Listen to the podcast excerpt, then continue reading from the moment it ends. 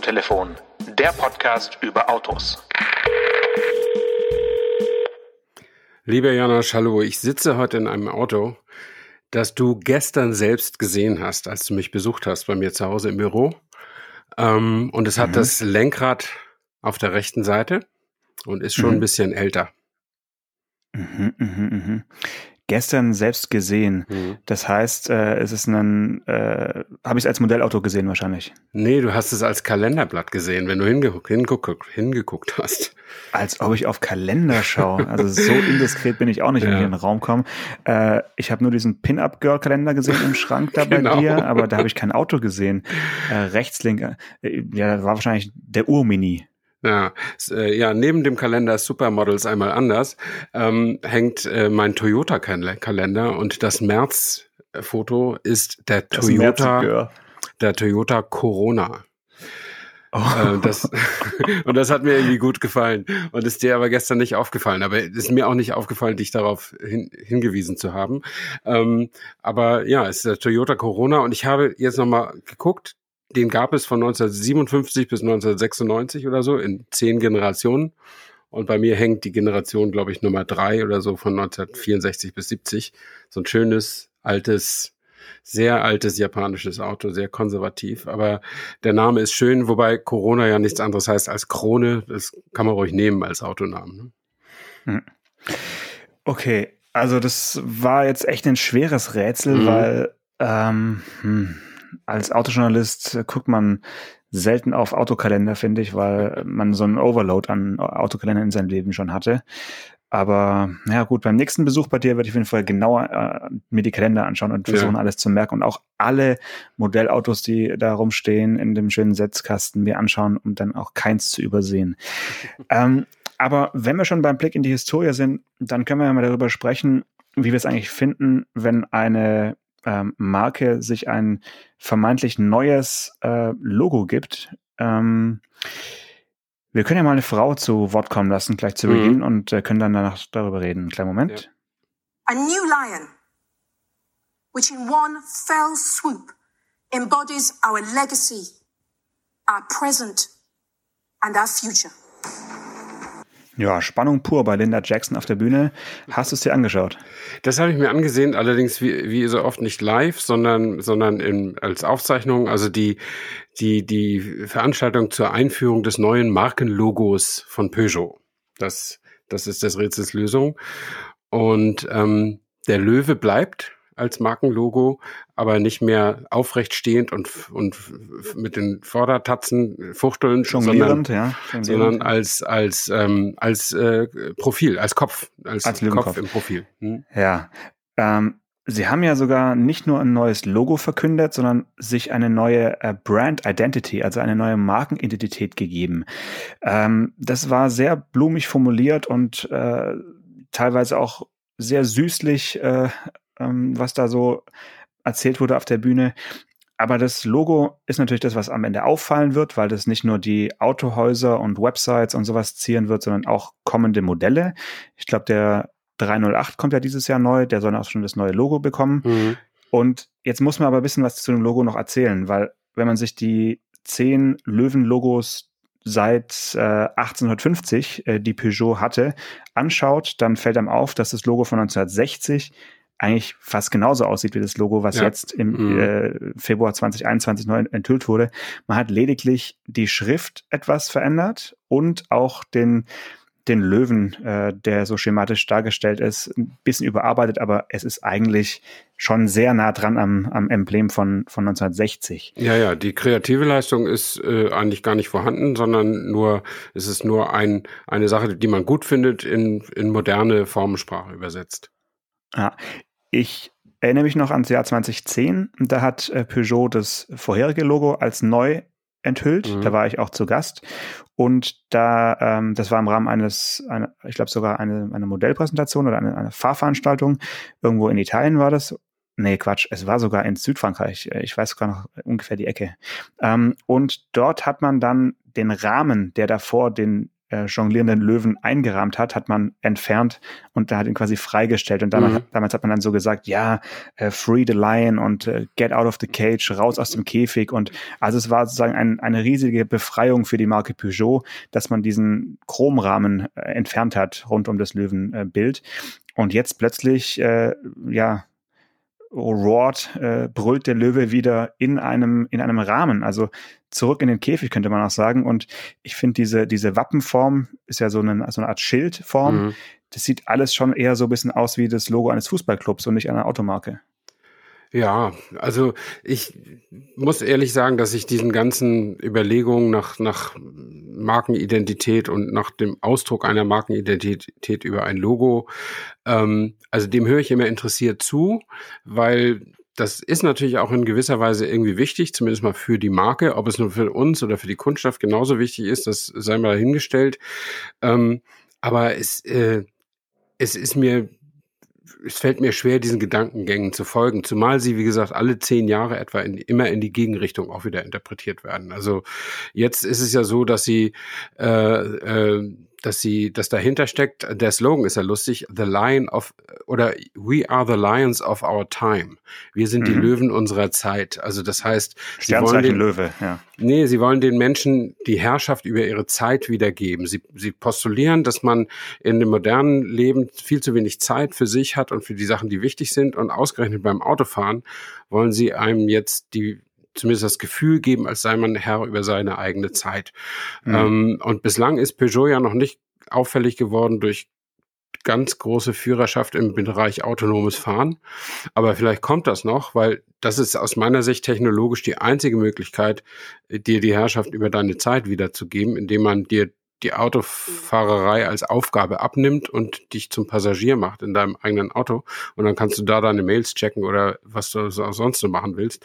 Ähm, ansonsten fällt mir da nichts ein, wie ich jetzt Herr über meine eigene Zeit sein sollte, weil ich Auto fahre. Ich fahre ja Auto, da verbringe ich ja Zeit, die ich fahre ja nicht zum Spaß. Also manchmal der eine oder andere Porsche-Fahrer oder so fährt vielleicht auch mal zum Spaß eine Runde, aber äh, wenn ich in meinen Berlingo steige, fahre ich ja nicht zum Spaß, sondern um eine Aufgabe zu erfüllen und äh, das kostet mich eher Zeit, als, das mit, als dass ich das als Quality Time empfände, selbst wenn das Auto ein gutes ist. Ja, ja ähm, Quality Time ist gerade das Stichwort.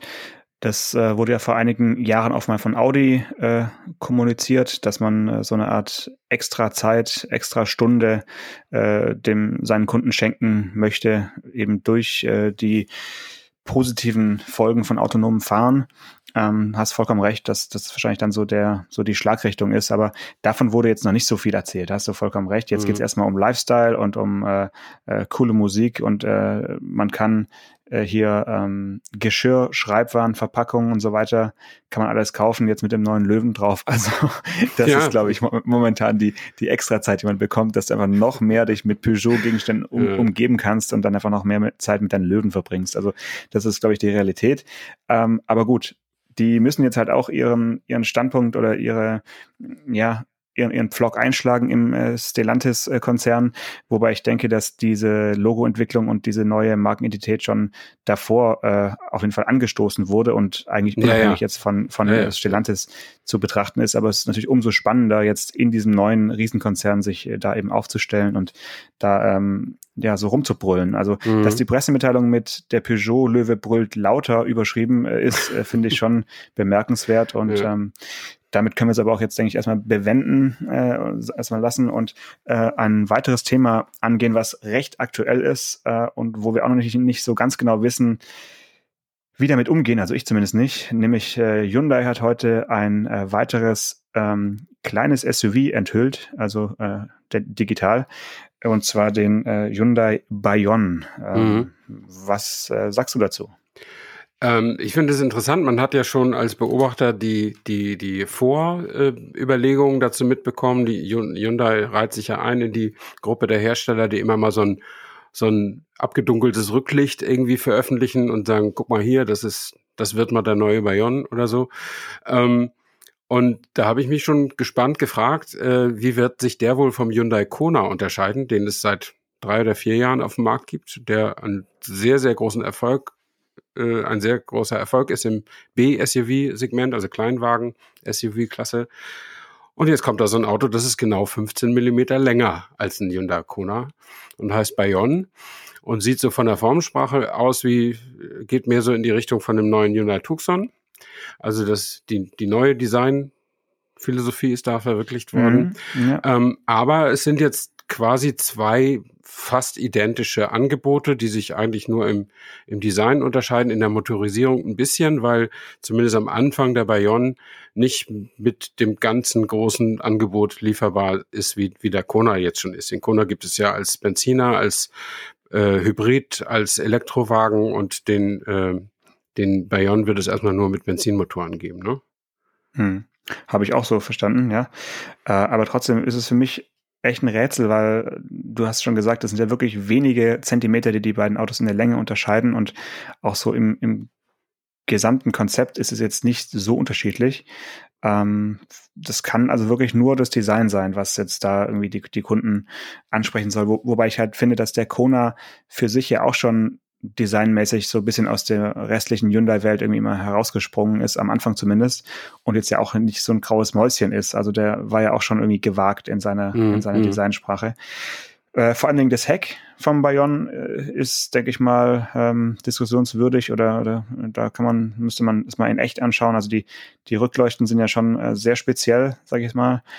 Ähm, und gut, ja, du hast recht. Also vielleicht wird dann der Kona halt ein irgendwann ein reines Elektroauto sein und ähm, der Bayon äh, schließt dann diese Lücke mit seinen Ver Verbrennungsmotoren. Also oder es wird ihn auch als Elektroauto geben. Also ja, dazu habe ich jetzt noch nichts gelesen mhm. bisher. Also da kann ich mir schon vorstellen, dass sie auch für den Bayon noch ein bisschen mehr ausrollen. Ähm, ich glaube, ich glaube einfach, ohne das wirklich zu wissen, dass sie einfach, also Hyundai hat einfach einen ziemlichen Lauf zurzeit. Also die, mhm. die entwickeln wie verrückt, die stecken in dem, was man so gemeinhin Produktoffensive nennt.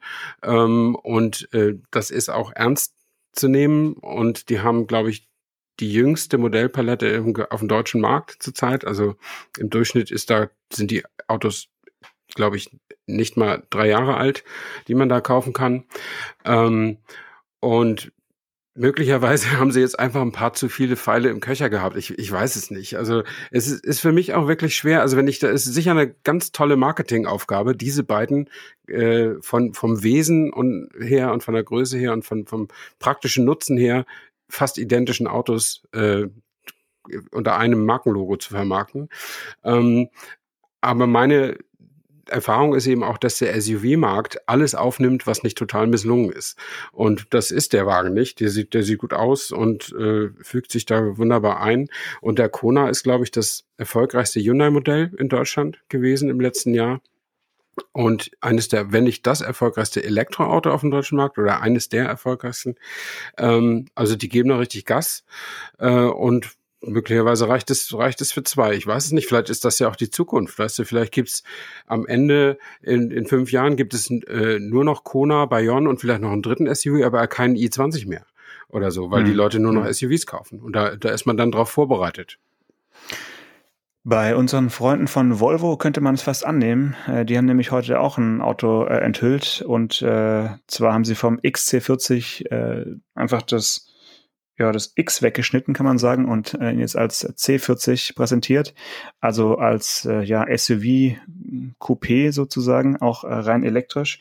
Und äh, haben eigentlich im gleichen Atemzug angekündigt, dass sie bis 2030 äh, nur noch batterieelektrische Autos verkaufen oder ab 2030 eben keine Ver Verbrennungsmotoren mehr im Angebot haben werden, also auch keine äh, Hybride mehr und äh, haben auch angekündigt, dass sie ihre Elektroautos eben äh, nur online vermarkten und verkaufen werden. Also das war heute wirklich ein großer Volvo-Verkündungstag äh, mhm. und ähm, als Speerspitze dieser Verkündungen eben noch ähm, ein neues Elektromodell, was natürlich sehr eng verwandt ist mit dem bisherigen Elektromodell, aber eben eine weitere Variante ist. Und du hast es schon gesagt, alles, was so ein bisschen SUV-artig ist, wird eben momentan äh, vom Markt aufgesogen und da äh, ist dann Volvo dann doch hm, ein sehr SUV-lastiger Hersteller geworden in den letzten Jahren, kann man mhm. sagen. Ja, ja. Die ja also, früher ein klassischer Kombi-Hersteller ja. waren. Also genau, der, dieser, wie heißt der X, X, nee, C40 Recharge heißt das Auto, ne?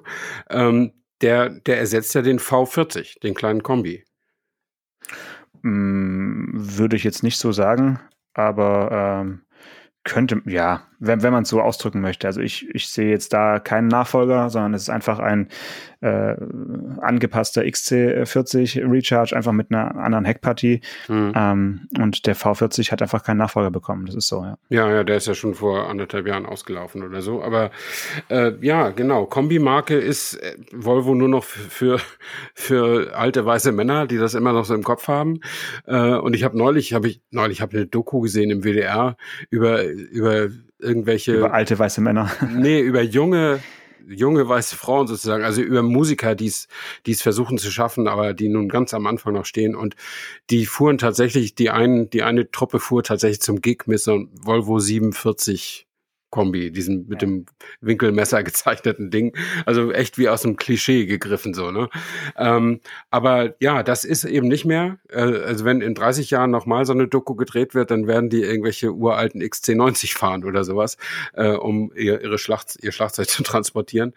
Ähm, das ja so so so so wandeln sich die Zeiten und äh, ich habe mir das Auto auch gerade mal hier auf den Schirm gerufen. Das sieht ja auch schon so aus, äh, also das, das Design dieses X, äh, nee, dieses, wie heißt er, C40, C40? Recharge, mhm. äh, sieht ja auch schon so aus, als wenn sie es wirklich ernst meinen damit, dass sie 2030 keine Verbrennungsmotoren mehr anbieten. Ne? Also äh, sehr auffällig geschlossener Kühlergrill. Ich brauche keine Luft da rein und so. Ne? Ähm, also das, äh, das ist schon interessant, ja. Mhm.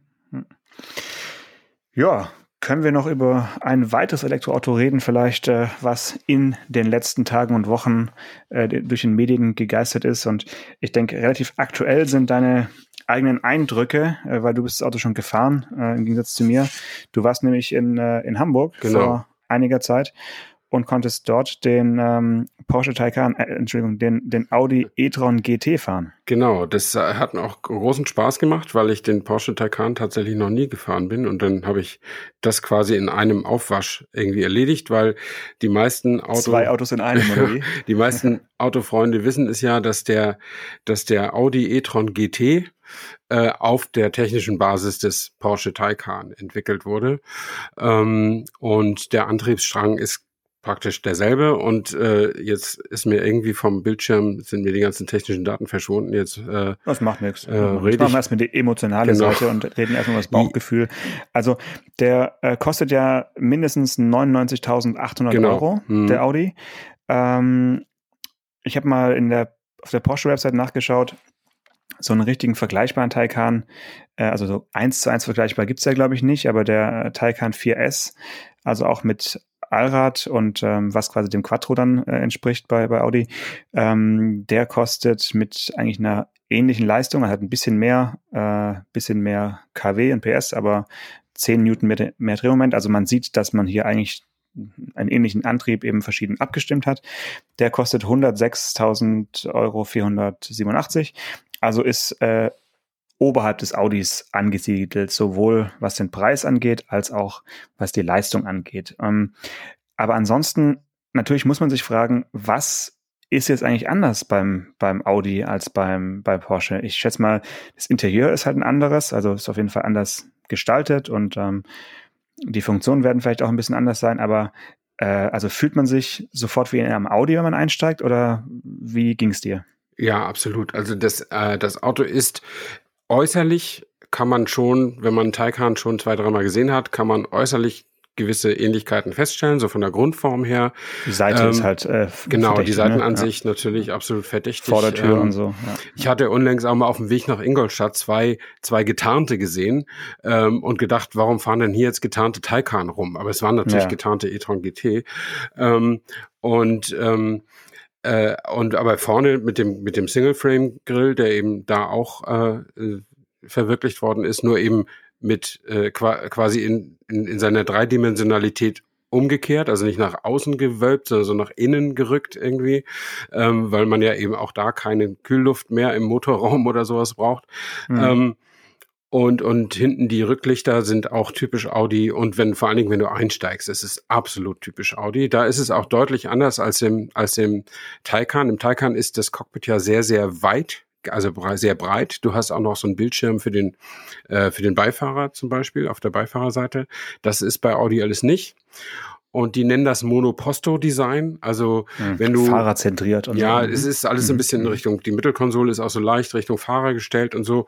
Und vor allen Dingen, wenn du die, wenn du jetzt mit einem Innenraumdesigner sprichst, was ich getan habe, und der zeigt dir so eine Präsentation und da ist das Dach abgeschnitten und du guckst so von oben auf die ganze Szenerie, dann siehst du auch, was sie meinen.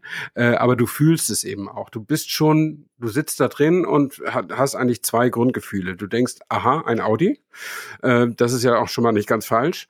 Und dann denkst du auch, ja, der will jetzt irgendwie mit mir losfahren. Also es ist, man, man ist, äh, die Mittelkonsole ist sehr breit, der, der Raum zwischen Fahrer und Beifahrer wirkt zumindest sehr breit. Also man mhm. hat, glaube ich, nicht das Gefühl, dass da, wenn da zwei Erwachsene drin sitzen, man mit den Ellbogen gegeneinander stoßen könnte. Ähm, und man ist da sehr für sich in seinem, in seinem Cockpit sozusagen. Und ja, dann haben sie gesagt, äh, wir haben euch hier drei Strecken aus, äh, ausbaldowert. Die eine geht so ein bisschen durch die Stadt, die andere geht so ein bisschen auf die Autobahn. Was wollt ihr dann? Naja, habe ich gedacht, äh, du hast schon so viel gehört von dem, von dem Porsche Taycan, wie, wie schnell der ist. Ähm, jetzt machst du mal Autobahn, ja. Und mhm. äh, ja, ich kann das nur überschreiben mit den Worten Heide Witzka, Herr Kapitän. Also das, das ist das, das ist die Überschrift deines Artikels, oder wahrscheinlich? Äh, nee, aber das, es ist selten, es ist selten so so erlebt. Ja, ich meine, du du weißt es, wenn du dich für Autos interessierst. Du hörst es in jeder Ecke. Elektroauto haben das Drehmoment sofort. Sobald du es brauchst, haben sie es einfach unterm, unterm Fuß. Egal in welche Gaspedalstellung, immer volles Drehmoment. Ähm, das sind irgendwie ich habe die technischen Daten immer noch nie wieder aufgerufen gekriegt. Das sind irgendwie 645 Newtonmeter. 630, und, ja. Ja, genau. Also beim normalen e-tron GT. Ne? Das gibt da zwei. Es gibt auch noch ein RS-Modell. Ähm, und dann hat der, wenn du Vollgas gibst, also Overboost, abrufst 530 PS. Aber das ist ja gar nicht so entscheidend. Das, das Drehmoment. Und dann fährst du also los. Dann, es hat auch geregnet, aber ich habe gesagt, komm, linke Spur und gib ihm. Ja? Und äh, dann bist du schnell so auf 220, 230 und dann hast du erstens ein super klasse Fahrgefühl, weil du hast einfach einen Allradantrieb, Audi Quattro, ein, ein, ein äh, Motor ist vorne, ein Motor ist hinten, also hast überhaupt nicht das Problem, dass dir die nasse Fahrbahn da irgendwie zum Verhängnis werden könnte. Alles entspannt, alles super. Aber was passiert, wenn du so schnell fährst? Irgendjemand steht da mit 130 im Weg rum und überholt einen Lastwagen mhm. oder so. Mhm. Und dann nochmal, dass es der eigentliche Reflex ist, dass du dich ein bisschen darüber ärgerst, weil du runtergehst und wieder hochbeschleunigen musst. Und natürlich habe ich mich beim ersten Mal auch ein bisschen darüber geärgert, bis ich dann wieder hochbeschleunigen musste. Und dann habe ich gesagt, hoffentlich kommt bald noch so einer, wo ich mal runter und wieder hochbeschleunigen. Das ist so unfassbar.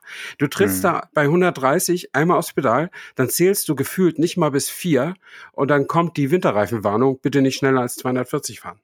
Mhm. Das ist irre. Das ist Wahnsinn. Und ich habe mich dann so gefreut, dann war mitten in, in der Stadt in Hamburg war dann noch so ein, so ein ja, so eine Location, wo man was zu essen kriegte und bisschen noch reden konnte mit den Designern und wer da so als Experten noch war. Und für den Rückweg haben sie mir dann diesen RS e-tron GT gegeben. Das war mhm. dann ja auch so vorgesehen. Und da habe ich auch gesagt, gib mir die längste Strecke. Und äh, das ich war fahre euch leer. nee, das, das war irgendwie falsch, weil das war die längste Strecke und die ging durch den Hafen oder so. Also auf jeden Fall, den bin ich dann, der hatte nochmal 200 Newtonmeter mehr, den konnte ich gar nicht ausfahren. Also nicht mal ansatzweise. Ähm, kann ich also nicht sagen, was, aber schon der normale, der dann ich glaube 99.800 Euro kostet, ein bisschen günstiger als ein Porsche, ähm, der der ist schon, der ist schon wahnsinnig rasant. Das, das, das ist schon so. Allerdings, äh, was passiert, wenn du ein Auto rasant fährst? Es braucht viel Sprit und in dem Fall braucht es viel Strom. Ähm, der ist irgendwie angegeben mit irgendwas mit 19,5 bis 21 Kilowattstunden, je nachdem, mhm. ähm, äh, was da für eine Ausstattung drin ist. Äh, und mein Bordcomputer zeigte 33. Das, das ist dann halt mal so, ne? wenn du schnell ja. fährst. Aber ja. äh, ich hatte eine Reichweite, also ich bin losgefahren mit einer Reichweite von, also offiziell hat er ja 450 Kilometer ungefähr und auf dem Bordcomputer stand irgendwas von 370. Also der war schon ein bisschen gefahren worden und die Reichweiten werden ja immer berechnet auf das bevor, also vorangegangene Fahrerlebnis. Ähm, und dann bin ich da selbst gefahren, ungefähr 150 Kilometer. Und dann hatte ich aber immer noch über 100 Kilometer übrig. Also das war okay. Also man kann schon, man kann schon seinen Tag damit irgendwie planen. Aber was ich ja vor zwei Wochen schon mal sagte, als der nur so statisch vorgestellt wurde, äh, sagte ja auch der eine Produktmanager selbst, wenn er von München nach Berlin fährt, 650 Kilometer, plant er zwei Ladestops ein.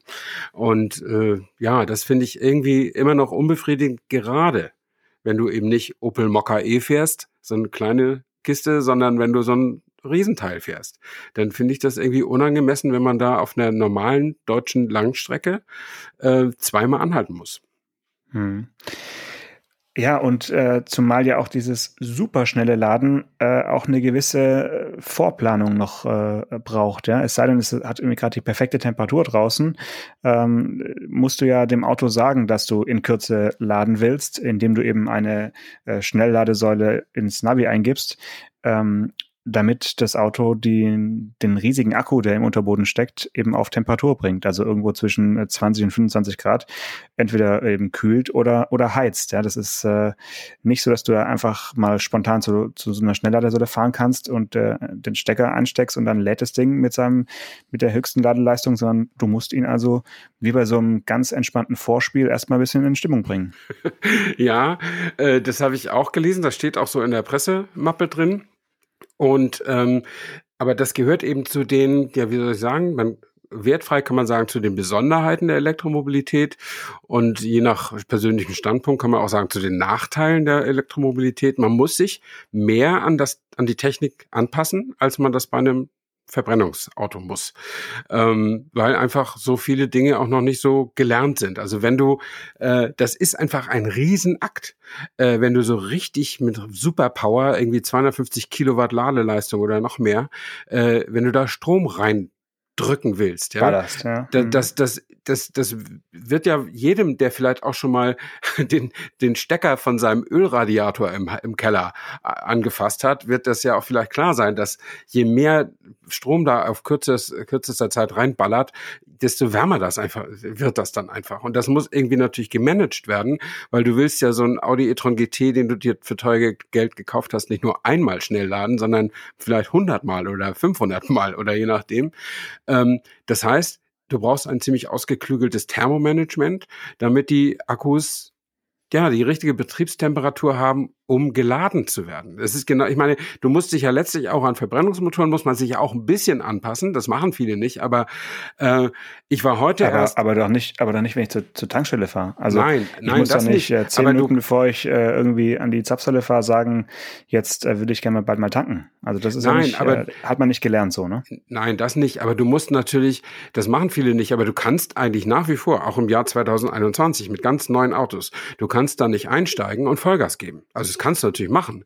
Aber dann hält die Kiste einfach nicht so lange, wie du glaubst, mhm. dass sie mhm. halten sollte. Ja, ja, äh, und ich bin heute zum Beispiel, ich musste ein paar Kleinigkeiten einkaufen. Das sind zwei Kilometer zum, zu unserem Supermarkt im Dorf. Da bin ich zu Fuß hingegangen, äh, weil mir das, äh, weil mir das, ich hätte auch ein Fahrrad nehmen können, aber ich wollte auch einen Podcast hören. Aber ich bin da zu Fuß hingegangen und ich wollte auch nicht mit dem Auto fahren, weil das ist ein eiskalter Motor für zwei Kilometer und für zwei Kilometer zurück, da wird er auch nicht warm.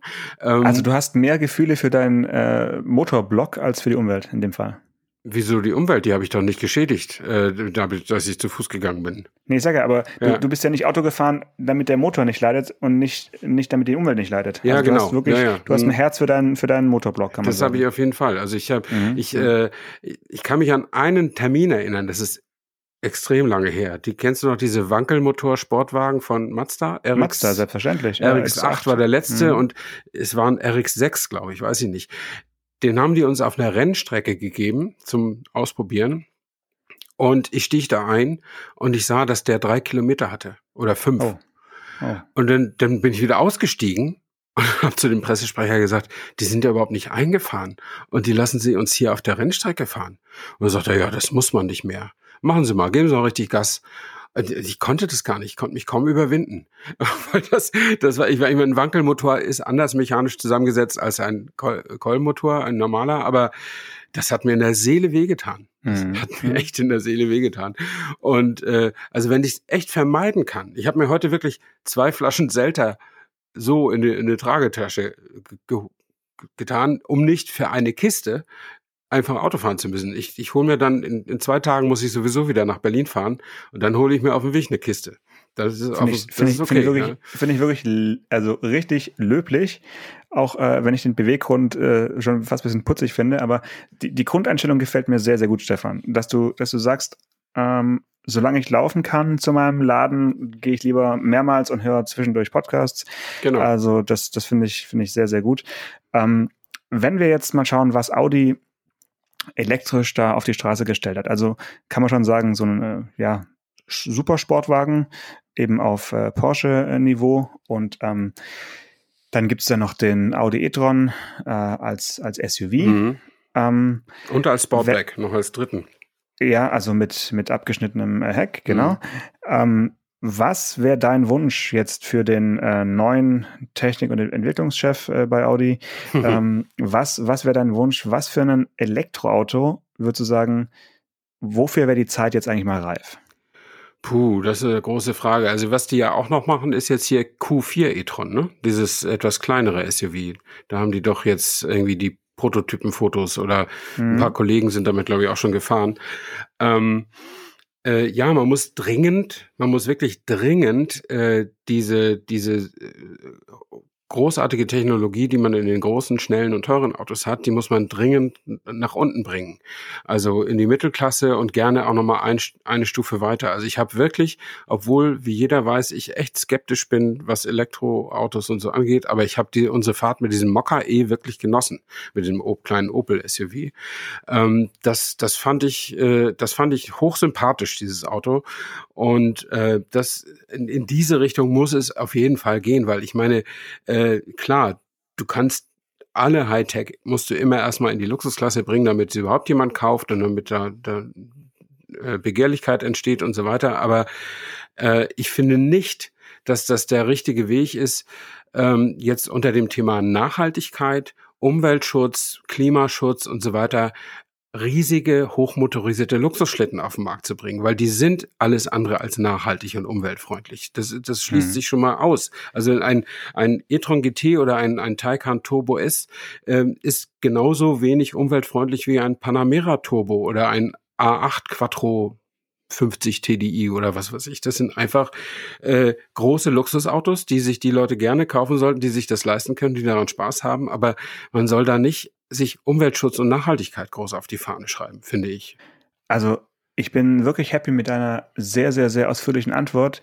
Du hättest auch einfach sagen können, du wünschst dir als nächstes endlich einen neuen A2 e-tron und du hättest das gleiche gesagt. Also meine Antwort wäre einfach kürzer gewesen, aber deine war einfach jetzt auch die ausführlichere, finde ich total angenehm. Ähm, von dem her auf jeden Fall äh, genau alles richtig gemacht. Na, tata.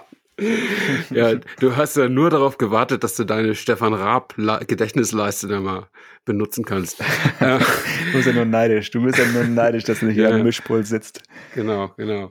Äh, ja, also das ist, wie gesagt, ich finde, man soll mich da auch nicht falsch verstehen. Ich habe nichts gegen große, schnelle, teure Autos. Ich finde das toll, immer Spaß damit umzugehen und darüber zu schreiben, sich die anzusehen, darüber zu reden. Äh, mir ist nur so ein bisschen zu viel äh, Gutmenschentum und Nachhaltigkeit und gutes Gewissen und so weiter da im Spiel. Das ist einfach nicht so. Weil, also, mhm. wenn du dir eine Acht-Zimmer-Villa für, für, für, für dich und ein Kind baust, bist du, machst du, hast du auch kein Ökohaus gebaut. Ja, auch wenn du es aus, aus Holz baust, ja. Ja. Und, ja, genau. Ja, der Flächenverbrauch ist einfach zu groß dann für, für die Anzahl an Personen, ja. Äh, absolut richtig. Jetzt haben wir natürlich ähm, den Luxus, dass wir in der nächsten Folge über ein weiteres Elektroauto reden können, was jetzt auch nicht die Größe eines Audi A2 hat, sondern mhm. eher auch ja ein bisschen was, was anderes ist. Wir wollen jetzt vielleicht noch nicht zu viel verraten, aber ähm, da können wir dann ja schauen, was wir uns dann von dem Hersteller als nächstes für ein Elektroauto wünschen. Wie gesagt, bei Audi ist es ganz klar der A2 e-tron. Ähm, den jetzt mal bitte äh, konzipieren und äh, auf den Markt bringen. Tja, ja, wenn du meinst, also ich weiß irgendwie nicht, A2 ist irgendwie verbrannt, oder? Also da, da waren nee, die. Nee, nee, nee. Wieso? Auf A2 habe ich ein Abo. Ja, aber ich meine, A2, das ist doch so ungefähr die einzige Kombination, die es gar nicht gibt bei Audi. Ja, zurzeit. Zurzeit.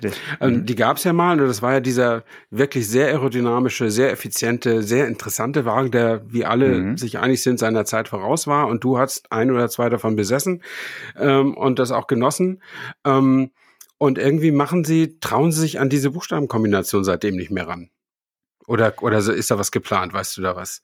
Nee, also es ist äh, schon einige Jahre her, dass in Genf mal so eine Studie stand. Also es gab tatsächlich mal so einen, eine Wiederauferstehung dieses, äh, dieser Modellbezeichnung, aber die ist dann auch wieder unter den Tisch gefallen. Also ich weiß nicht, ob daran gearbeitet wird. Ich schaue mir halt nur an, was äh, auf der MEB-Plattform so kommt von VW, von mhm. Seat, von Cupra, ja. von Skoda. Und äh, ja gut, von Audi wird auch was kommen. Ja, der das, Q4. Äh, der Q4, ja. genau. Aber der Q4 entspricht ja dem ID4 und mhm. ähm, da ist ja dann, wo, da wo der ID3 ist, wäre ja auch noch Platz für was anderes. Und ja, ja, äh, wie klar. das Ding dann heißt, ist dann ja Wurst.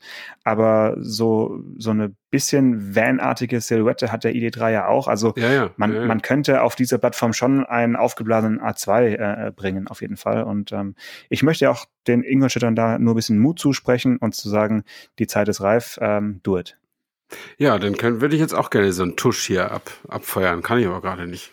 Ja, musst du halt äh, einen improvisieren. ja, das, das, das, das, das war es auch schon wieder, oder? Ähm, ja, ich glaube, also die Sonne geht unter. Ja, doch, wir können, wir können aufhören. Wir können sagen, wir sehen uns nächste Woche wieder und uns gegenseitig eine entspannte Woche wünschen. Alles klar, bis dahin. Bis dann, ciao. Autotelefon, der Podcast über Autos mit Stefan Anker und Paul Janosch Ersing.